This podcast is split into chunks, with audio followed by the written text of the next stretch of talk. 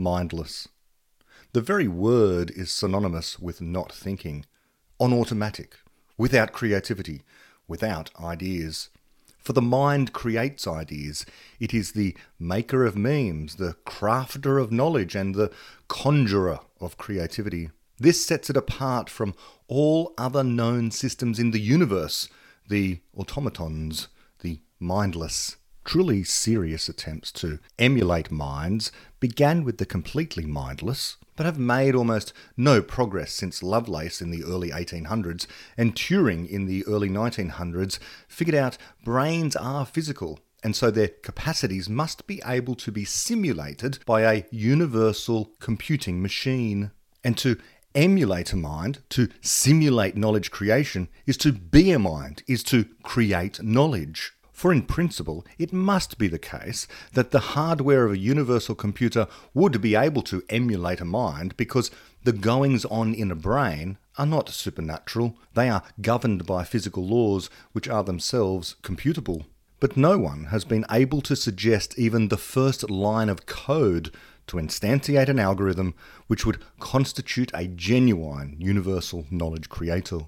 For although in principle any universal computer which all of our computers, our desktops and laptops and mobile phones almost are, only their necessarily finite memories limit their capacity to emulate literally anything, must be able to replicate whatever it is that the brain does. It's just that no one knows how to program what it is the brain does. But there must be some way of representing what it does, which is to say, some way of coding a system such that it produces actual explanations about the world. This capacity to explain would arise out of it having preferences and therefore a unique problem situation. It would have problems it wanted to solve, and thus the need to explain to itself, satisfactorily, that some such solution worked to its own standards. Present systems to improve so called artificial intelligence resembles something quite the opposite to a system striving to develop solutions which would satisfy its own standards. Instead, almost all present approaches are about improving the capacity of sometimes very complex systems to complete tasks and achieve particular goals. The goals set by the programmer. For example, chess playing computers are designed to win at chess. Their task is to find the shortest number of moves that will be effective at beating an opponent. Or perhaps the programmer might, for fun, design the program to prolong a game against an opponent for as long as possible. But that would be for the fun of the programmer, not the computer system that is capable of doing it. Even if, in some sense, we could link in parallel a chess playing computer and a Go playing computer and a self driving car and a dancing robot and more besides, so that we had all tasks that we knew humans could do, and then done better by some measure by this massively parallel AI competent at all these tasks, we would still not have gotten one jot closer to creating a mind, because that system would be competent only at performing tasks, mindlessly achieving the goals set for it not at inventing new tasks and never doing anything beyond its code, nor presumably ever achieving a goal not given to it by the user. Competency is thus no measure of genuine intelligence, because that's more like the capacity to create solutions by understanding a particular problem that has never been encountered possibly by anyone ever before. This is closer to a true measure of intelligence or creativity not the ability to competently perform a task the machine has already been programmed to do. All known computers obey the instructions they are given, they follow their programming. A chess computer does not object to playing chess. Should the programmer be unable to explain how a particular chess computer actually won the game they programmed, this is not a measure of the intelligence or creativity of the system. It is a measure of the programmer's ignorance about their own program.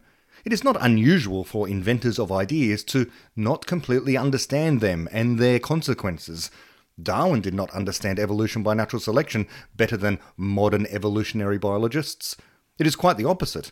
He did not even understand what the unit of selection was, so it is unsurprising that with highly sophisticated, sometimes lengthy programs with thousands of lines of code, that sometimes people are unable to explain how they work exactly what the consequences of all that code is. But that is not an argument that the code itself is creative. The code is simply processed line by line and not added to by the computer itself. A genuine mind does not mindlessly complete tasks. It does not slavishly obey. A mind is creative and has the capacity to disobey. A mind, which is to say a person, has the capacity to identify a problem and begin to work towards a solution, only to drop it entirely and pursue some other more interesting problem altogether. In this way, a person does not have fixed goals. They have problems.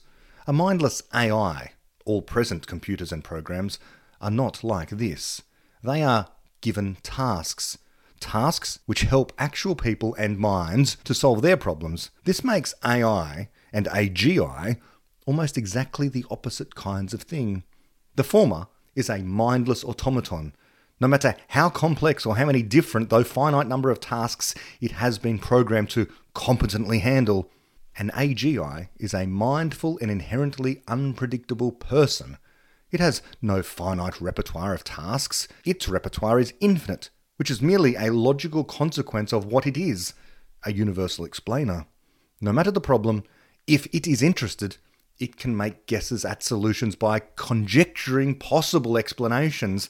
It can have ideas and thus make memes. The mindless cannot. They merely mindlessly complete tasks, tasks always set by others. AGI and AI are the opposite of each other. For the same reason, minds are the opposite to mindless.